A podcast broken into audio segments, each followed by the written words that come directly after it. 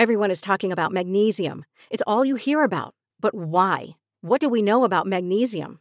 Well, magnesium is the number one mineral that seventy-five percent of Americans are deficient in. If you are a woman over thirty-five, magnesium will help you rediscover balance, energy, and vitality. Magnesium supports more than three hundred enzymatic reactions in your body, including those involved in hormonal balance.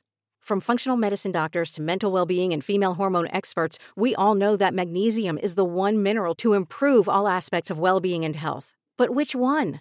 Magnesium Breakthrough from Bioptimizers, the trusted choice recommended by leading experts, with seven best-absorbed forms of magnesium to ensure your body receives the support it needs for overall well-being. Go to bioptimizers.com slash balance today and use code balance ten for ten percent off. Support your journey to wellness at B-I-O-P-T-I-M-I-Z-E-R-S dot com forward slash balance. Magnesium Breakthrough from Bioptimizers, your foundation to optimal health and vitality. Welcome to Least of These, where I cover the cases that need it most, because every life matters and everyone deserves justice. I'm your host, Leah D, and today I have a horrible cold. I'm so sorry, but this is currently my voice, and I'm kind of stuck with it, and now, unfortunately, so are you. But the show must go on, so here we are. I'll be covering the case of Amber Aiaz and Melissa Fu in Irvine, California. Let's get right to it.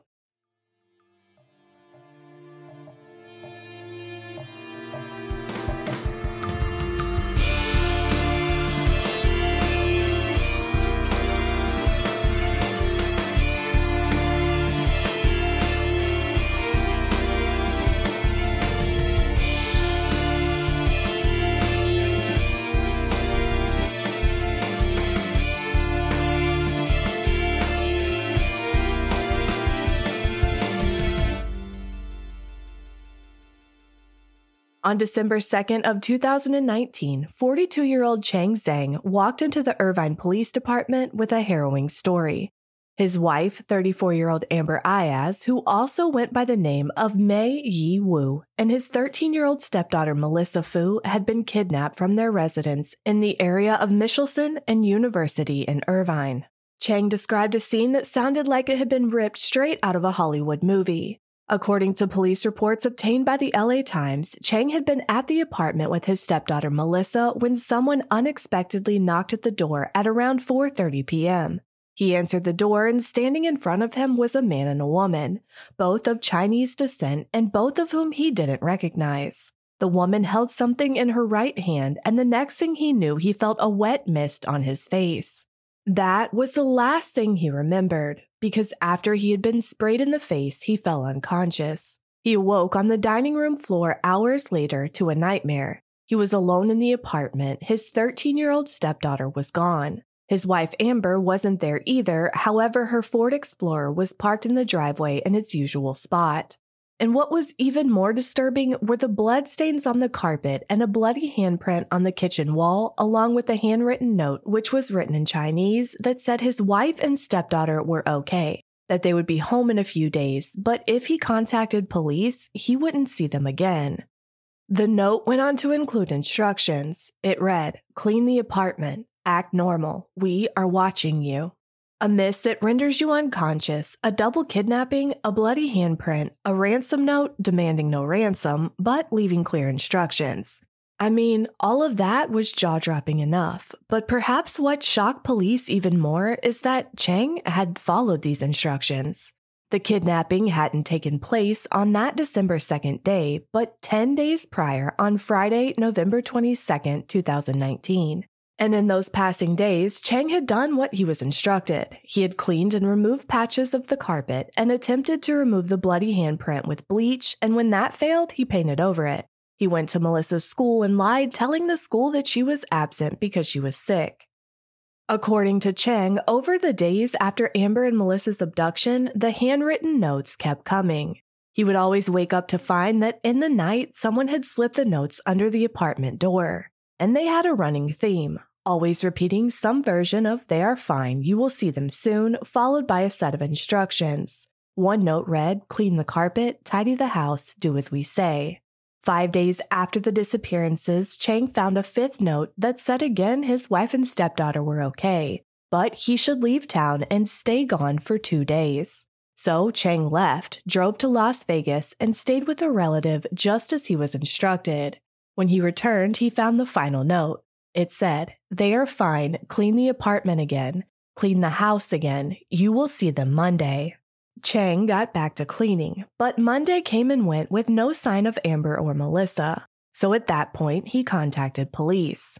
You'd think after hearing this story, investigators would have laughed him out of the interrogation room and straight into cuffs on the spot. But they didn't. As unbelievable as his story was, Cheng appeared to be terrified that whoever had kidnapped his wife and stepdaughter were watching him, to the point that he spent the night at a couch at the police station, too afraid to return home.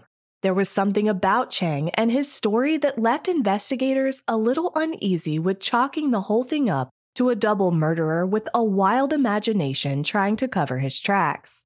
Guilty people get inventive with their stories all the time. And at first, it did seem entirely too far-fetched to be believable, and the police called Cheng out on it, telling him that the story was impossible, but he stuck to it. And maybe it wasn't so much the details of the story, but the way Cheng told it. He seemed sincere, he was cooperative, and he was very afraid. But afraid of what? Was it the unknown assailants harming his family or coming back for him? Or was it fear of getting caught for whatever he had done to his wife and stepdaughter? Police weren't sure just yet. So they put surveillance on Cheng Zhang and began digging into Amber and Cheng's life to try to make sense of it all. It wasn't long before they uncovered something that raised eyebrows, or several somethings.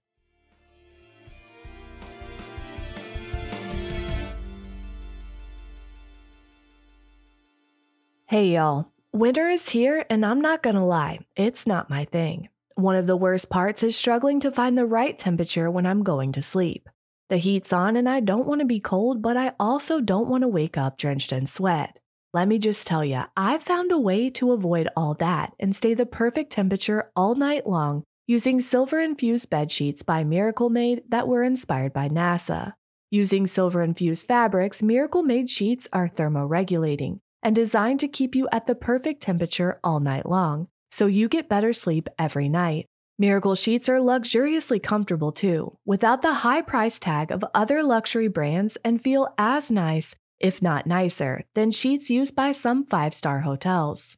And with the holiday season quickly approaching, Miracle sheets make the perfect gift for your spouse, friends, or family. I mean, who doesn't want better sleep and luxurious feeling bed sheets? And since these come with three free towels, you get two gifts in one. Go to TryMiracle.com slash least to try it today or gift it to someone special this holiday season. And we've got a special deal for our listeners. Save over forty percent. And if you use our promo least at checkout, you'll get three free towels and save an extra twenty percent. Miracle is so confident in their product, it's backed with a thirty-day money-back guarantee. So if you aren't one hundred percent satisfied, you'll get a full refund. Upgrade your sleep with Miracle Made. Go to TryMiracle.com slash least and use the code least to claim your free three-piece towel set and save over forty percent. Again, that's TryMiracle.com slash least to treat yourself, a friend, or a loved one this holiday season.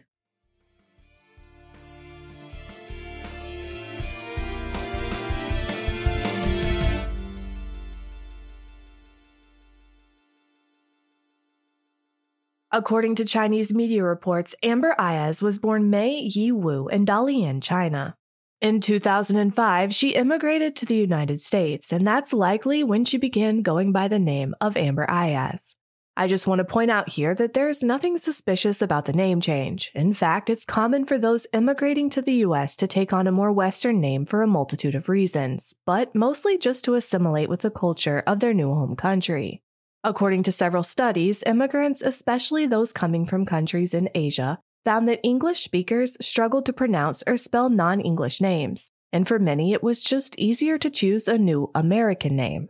This tradition started in the early nineteen hundreds and it continues today. So, after her move from China, Mei Yi Wu became Amber Aiaz. I'm referring to her as Amber since that's the name used by the agencies investigating her case and all the American media reports. Anyhow, Amber moved to Chicago, and soon after she got married. In two thousand seven, she and her husband welcomed daughter Melissa. Tragedy struck and Amber's husband died unexpectedly. Some reports claim it was due to cancer and others to a brain bleed. Whatever the reason, this obviously devastated Amber. She was left raising her daughter alone with the rest of her family on the other side of the world. The timeline isn't exactly clear, but at some point Amber and Melissa moved back to China to be around family. But things didn't work out, and it wasn't long before they were back in the U S. Amber took Melissa and started fresh in the bright lights of Las Vegas, Nevada. Again, there are some conflicting reports. Some outlets report that she married again and then divorced, and others make no mention of a second marriage before she met Cheng Zhang. Regardless, we do know that while in Vegas, Amber Aiaz started a seafood grocery business. In two thousand seventeen, she married Cheng Zhang, but their relationship was less than perfect. According to reports, sometime after they were married, Amber had an affair with a man in China, and the couple briefly separated. You see, Amber made frequent trips back to China to visit family, and it's assumed that's when the affair happened. But she and Cheng decided to work things out, and by two thousand eighteen, they were back together again and living in Vegas. That was until the late summer of two thousand nineteen, when the family packed up and moved to Irvine, California. Amber Aiaz continued running her seafood business. She frequently made trips to Las Vegas to pick up seafood and other groceries, drove them back to Irvine to sell them to local markets and businesses. That may sound a bit odd since California is definitely closer to the ocean than Las Vegas and there's no shortage of stores in Irvine. But it's not as odd as you might think. Fresh, exotic seafood, meats, and vegetables are flown into Sin City from all over the world on the daily. I'd never really thought about it before, but it makes sense considering the fact that Las Vegas is home to thousands of restaurants with cuisine from around the world. There are things you can get in Vegas that would be more difficult to find somewhere like Irvine. And as it turns out, on the day Cheng claimed his wife disappeared, she was picking up a delivery from Vegas. But let's not get ahead of ourselves. Many of Amber's customers were business owners of Chinese descent, so she relied heavily on WeChat to communicate with them. WeChat is a social media messaging app that not only has text, video, and voice calls, but users can share real-time location with friends, play games, and post almost like an Instagram story, which is known in the app as Moments. There's also a feature for international landline calls with a low rate. The app is extremely popular in China, since most social media sites that we use in the Western world are blocked or heavily censored by the Chinese Communist Party. We're talking Facebook, Instagram, YouTube, Snapchat, and even TikTok, despite it being developed by a Chinese company. And it doesn't stop there. Gmail, Spotify, Wikipedia, and even some news sites like the B B C have been banned in the country. And that's just the short list. The Communist Party heavily filters and monitors the information its citizens have access to. So WeChat has become one of the main apps used by the Chinese people. And of course, Amber Aiaz used it to communicate with her customers. While Amber ran her seafood business, Cheng Zhang worked as an Uber driver. And though Amber claimed to her husband, and basically anyone who would listen, that her business was successful and she had millions of dollars of investments and hundreds of thousands of dollars in the bank, the family relied mostly on Cheng's income as an Uber driver. Which brings me to this point. As it turns out, Amber was pretty much flat broke. There were no million-dollar investments and there was no money in the bank. Investigators learned that pretty quickly. But this came as news to her husband, Cheng Zhang. He fully believed his wife when she told him of her financial wealth, and it wasn't until after she went missing, according to what Cheng told investigators, that he learned that his wife had been lying to him about her financial situation. He found out when they told him, and he wasn't the only one she had lied to. Irvine Police Detective Halder Larum spoke to the Los Angeles Times and stated, Amber told everybody in her life she had money.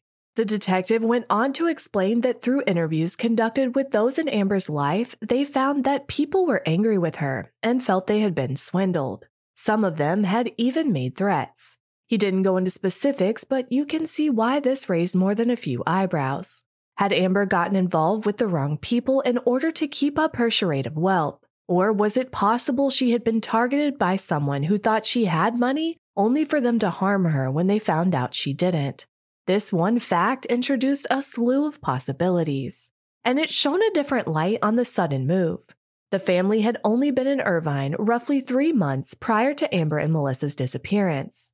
Had Amber been running away from something in Las Vegas rather than running to something in Irvine? The move seemed rushed and kinda out of left field.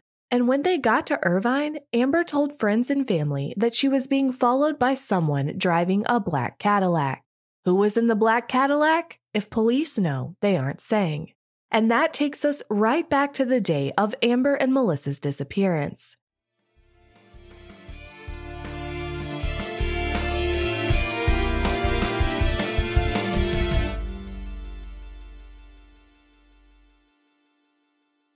The holiday season is here, and with it comes gift-giving, lots of great food, and of course, dreaded holiday portraits. And you know, anytime portraits are involved, your skin is going to decide now is its time to break out, or that wrinkle is going to decide now is its time to shine.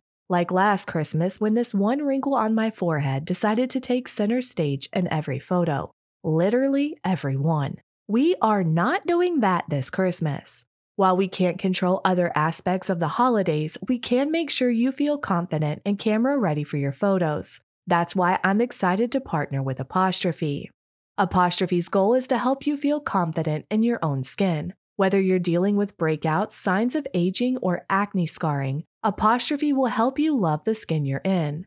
Apostrophe is an online platform that connects you with an expert dermatology team to get customized acne treatment for your unique skin. Simply fill out an online consultation about your skin goals and medical history. Then snap a few selfies and a dermatology provider will create a customized treatment plan just for you. I just got my customized treatment plan last month and I'm already seeing results. I told y'all a few weeks ago that the dreaded wrinkle had gone from lead role to supporting actor in just a few days.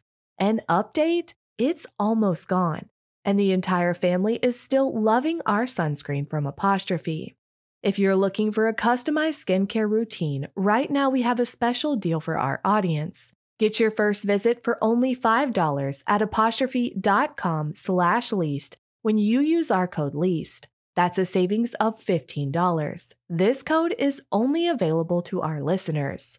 To get started, just go to apostrophe.com slash least and click Get Started. Then use code LEAST at sign up and you'll get your first visit for only five dollars. Thank you, Apostrophe, for sponsoring this episode.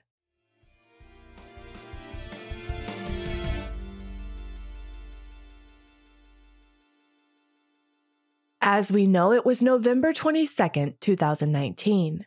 Amber left that day to go pick up a delivery in Las Vegas. thirteen-year-old Melissa and Cheng Zhang were at the apartment. At four thirty p.m., there was a knock at the door. The wet mist and Cheng was rendered unconscious. He awoke to Melissa gone, bloodstains on the carpet, a bloody handprint on a wall in the kitchen, the note written in Chinese, and by this time, Amber's Ford Explorer was parked in its usual spot. According to Cheng, when he looked inside the Explorer, the groceries were still in the car. And though I could find no mention in any of the reporting, it seems Amber's cell phone must have been in the car too, because we do know that Cheng accessed her WeChat account and sold the groceries to the customers Amber had already made arrangements with. It's either that or he had another way to access her app. We know that he then began following the orders in the note. He cleaned the apartment, actually cutting out the squares of carpet that were stained with blood and replacing them with new pieces. He attempted to scrub the blood off the wall with bleach and eventually painted over it. And the notes kept coming. Cheng followed every demand. He took that trip to Vegas. He continued life as if nothing was wrong. And he told not a single soul until December second when he eventually sat down with detectives.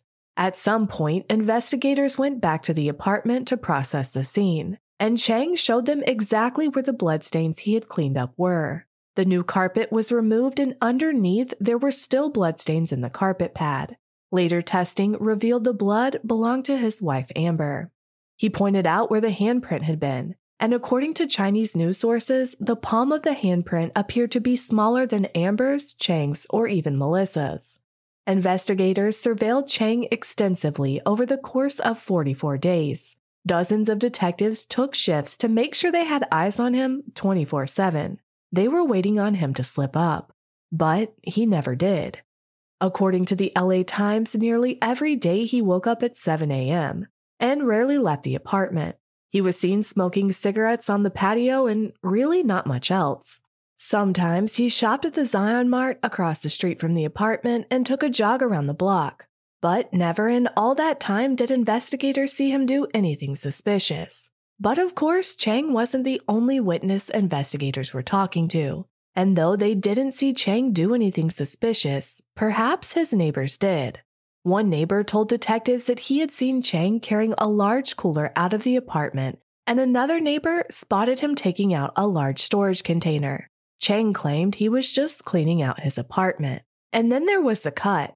When Cheng Zhang first met with detectives, he had a jagged cut near his left thumb, which definitely raised suspicions.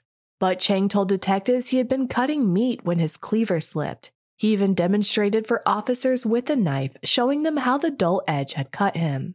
Even as the questions heated up, according to investigators, Cheng remained one hundred percent cooperative and provided them with whatever they needed and came in to talk whenever he was asked. Irvine Police Detective Gavin Hudson told the L A Times that Cheng came to the station and voluntarily answered questions from morning to midnight, all while being observed by an F B I behaviorist. Not only that, but the detective went on to explain that when Cheng was asked to take a surprise polygraph, he agreed immediately and showed no signs of deception. Cheng had been interviewed for over forty hours in the span of six weeks, all while he was being tailed by detectives. Yet his story never changed, not in the slightest. Detective Hudson stated to the outlet, "He did not waver. We all came back and said, we can't tie him to this." Investigators couldn't tie Cheng Zheng to the disappearance, but they couldn't tie anyone else to it either. So they asked the public to come forward with any information. The Irvine Police Department issued a press release on December fourth of two thousand nineteen. However, the release didn't mention anything about an abduction. In fact, it only stated that Amber and her daughter Melissa were missing and that the circumstances surrounding their disappearances were under investigation. According to investigators, the tips were few and far between, though, although at some point, neighbors did tell police that they seen a Chinese couple who appeared to be in their forties near the apartment complex around the time Amber and Melissa vanished. A year after that press release, an update was issued on December seventeenth, twenty twenty. This release revealed publicly for the first time that Irvine detectives had, quote, reason to believe the two were possibly kidnapped. It went on to briefly detail Cheng's story about their disappearance, including the part about Cheng being rendered unconscious by an unknown substance. Investigators released a description of the Chinese couple. The woman was described as being in her forties, approximately five foot eight, with an average build and black hair worn in a bun. The male was also in his forties, approximately five foot ten, one hundred ninety pounds, with an average build and short black hair. It went on to say that the couple may have been associated with a black Cadillac of an unknown model. At the same time, the F B I listed Amber and Melissa in their most wanted kidnappings and missing persons list, hoping to gain information. There was something that stuck out to me in the update from the Irvine Police Department and the missing persons flyer from the F B I. The time Amber and Melissa were last seen in the flyers was listed as six p.m. However, in Cheng's story, he was rendered unconscious at around four thirty p.m. Had someone else seen Amber and Melissa after Cheng was knocked out, or is it just a mistake in the reporting? The truth is, I don't have a good answer. Make of it what you will. As the years have passed, investigators say they aren't getting much in the way of tips, and maybe that's partly due to the lack of coverage of this case. There's really only a handful of news articles and a few press releases to go on, which is disheartening because at the center of this case is an innocent girl and her mom who are still missing. While investigators seem convinced that Amber and Melissa were abducted, there are other theories. The most obvious one being that Cheng played a role in the disappearance of his wife and stepdaughter, and that his story was far too unbelievable to be true, especially that whole part about being knocked out for hours by some sort of misty, unknown drug. And at first, that detail was one Irvine detectives found hard to believe too. Detective Hudson told the L A Times that he'd never heard of a spray knocking someone out. But according to Hudson, the F B I said such a thing existed, and the L A Times listed fluethane as one possibility. And if it was used, it pointed to a kidnapping of unusual sophistication. According to the National Library of Medicine, fluethane, which is a brand name for halothane, is an inhalation anesthetic used in general anesthesia. The drug is no longer available in the United States, but still used in some developing countries. I do want to point out here that I could find no other cases involving halothane, and the drug is usually administered in a medical setting, the medication delivered through a mask which is obviously sealed to the patient's face. The patient is unconscious while breathing in halothane, but becomes conscious several minutes after the medication stops. According to Cheng, he was unconscious for hours. The F B I obviously knows a whole hell of a lot more than me, but I could find no substance that can be breathed in that could render a person unconscious for a period of hours. And I'm probably on all sorts of lists for trying to find one. I did come across a few others, but those generally have to be administered orally to make someone unconscious. It doesn't exactly seem all that plausible. And if Cheng is lying about that, then it's likely he's lying about everything else. But if Cheng had done something to Amber and Melissa, why would he alert investigators to their disappearance in the first place and lead them right to the evidence in the apartment when he could have just disappeared himself without ever saying a word?